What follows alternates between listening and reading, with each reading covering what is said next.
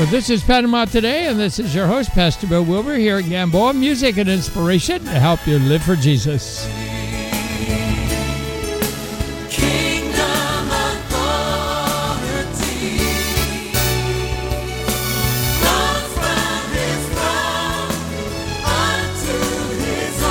Again, today we're going to share some other special testimonies from uh, Touch of Christ and also Far East Broadcasting Company to help us share the good news of Jesus Christ, how he changes lives.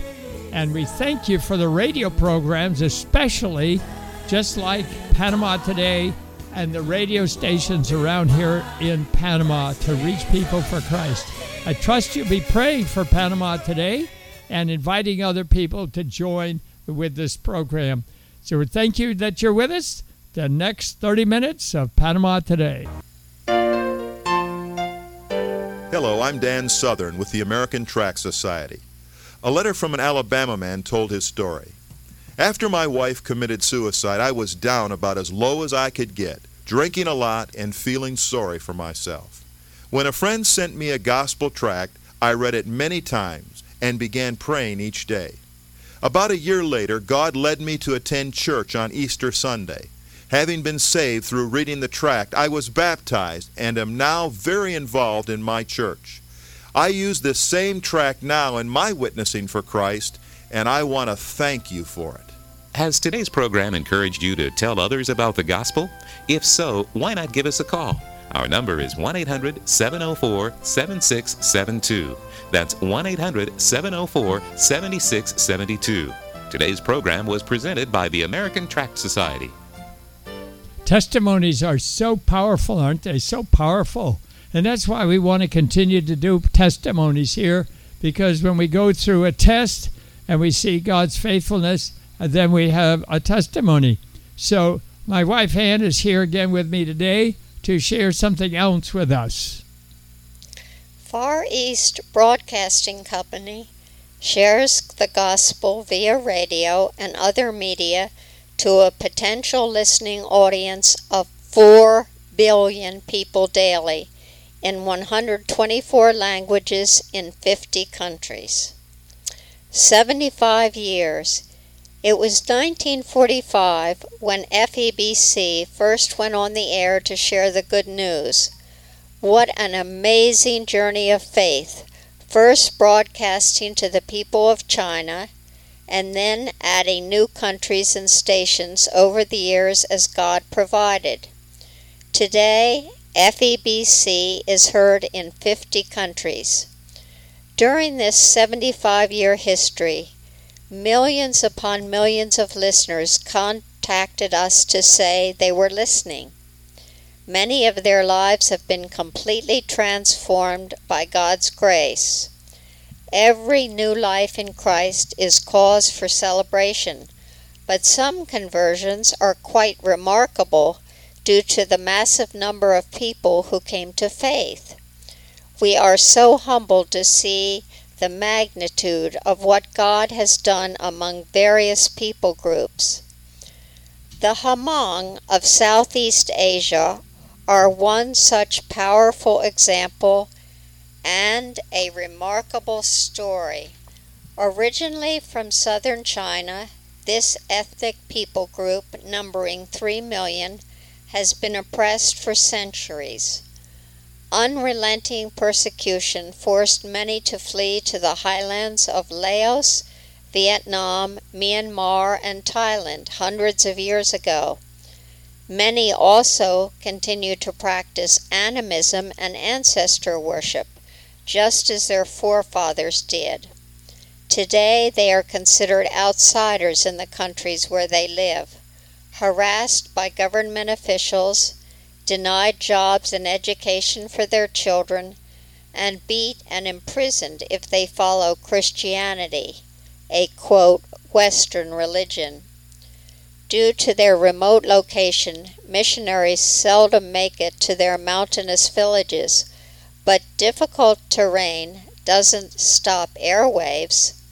Since the late 1970s, FEBC's Hmong broadcasts have found their way into the hearts of a million or more Hmong, one third of the total population of this people group, whose lives were forever changed when they heard the gospel and found love and acceptance in Christ. Now belonging to the Lord, they no longer fear the authorities, and while they still have no country to claim as their own, they know that heaven awaits them because their names are included in the Lamb's Book of Life. Through FEBC broadcasts, the Hmong discovered their worth in the eyes of God, as expressed in the many letters and texts we receive monthly. Quote, I want you to know I became a Christian when I heard your programs.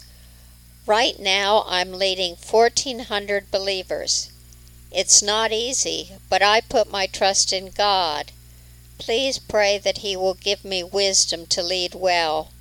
I pray that you will have the strength and wisdom to continue to share God's Word and encourage us to be strong in the Lord. In the past 40 years, an estimated 1 million Hmong have committed their lives to Christ, finding freedom in the Savior they never knew before. I wonder how many people in Panama come to know the Lord through this radio program and through this radio station. So, Father, right now we pray in Jesus' name that not just this program right now, but we pray, Father, to the radio station these multiple days, Father, even through the music that people will be responding. Father, we pray for a mighty, mighty moving of the Spirit of God over Panama right now. This is the time for Panama. This is the time. So come, Holy Spirit. We don't want to miss it. We don't want to do our own thing. We want to find out what you're doing and help us to respond for it right now. In Jesus' name, we give you thanks and we give you praise in Jesus' name. Amen. Amazing Alan, dog scene, take one. Uh, guys? Yes, Alan. Well, let me get this straight. I wear this cat costume with the word sin printed across it, and I say, God hates sin. That's right, Alan. Uh, is this safe? Is what safe? Well, the part where I crawl into this cage of large Alaskan wolfhounds and meow like a cat. I think you're missing the point, Alan. Oh, yeah, right. God hates sinners. No, God hates the sin in our lives. It's the sin or rebellion against Him that separates us from God. God loves the sinner, Alan. He does? Yes, that's why He sent Jesus to die on the cross, to pay the price for our sin. Oh, yeah. Okay, take one and action. God hates sin. nice, doggy. God really hates sin. Back, back, back. Okay, guys, I'm done. Get me out of here. Alan, you're not meowing. A message from Lifeline Productions. 1 800 52 Funny at lifelinepro.com. Reading from Touch of Christ newsletter. Zara, Sa- Safe House leader in Turkey. Thank you, people of God, for your prayers and support. You helped me to escape to Turkey last year when, after eight years of being a Christian, my conversion was revealed to my fanatic husband and then Islamic police. I had been a house church leader in Tehran since 2013. In this position, I taught and cared for Touch of Christ women. After I escaped to Turkey, several times I risked going near the border to help other escaping women and children to cross. I was finally granted permission to move to a third safe country in June 2019. Unfortunately, my husband Ahmed searched everywhere for me and my 10 year old son Amir and found our location two weeks before we were to relocate. Ahmed wanted revenge for my conversion. He had told the Islamic police that I was a liar and sinner to deny Islam and that I was worthy of death. He wanted to take back my son to raise him as a Muslim. A shopkeeper close to the Touch of Christ safe house worked for ISIS and gave information about our safe house location to Ahmed. For the previous two months, I had felt like I was being followed. Touch of Christ changed my location, but that did not help. On June 27th, Ahmed and his friend followed me when I was returning home with my son. Ahmed got out of his car, pushed me from behind, and proceeded to pull my hair and beat me. He shouted at his friend to put my son in the car, but Amir was able to run away and hide. Ahmed slopped my face and kicked me so many times that I could barely understand what was going on. Later, Amir told me that while he was hiding, he watched helplessly while his dad struck me again and again. He was horrified as he watched him kick me, trying to kill me. I couldn't see, and I could barely hear my husband shouting, Repent, you dirty animal, repent right now, or otherwise I'll kill you. Amir had thought I was already dead when the police arrived. He stayed hidden, afraid that his father would take him. Ahmed told the police it was a family problem and that I had rejected Allah. He lied and said that I had torn his Koran. Since Ahmed convinced the police he was honoring Allah and the Koran by punishing his wife, the police didn't interfere. I couldn't move, and I made out his friend shouting, You killed her, let's leave. Amir waited till the two men left and ran to me lying on the ground. He was crying and didn't know what to do.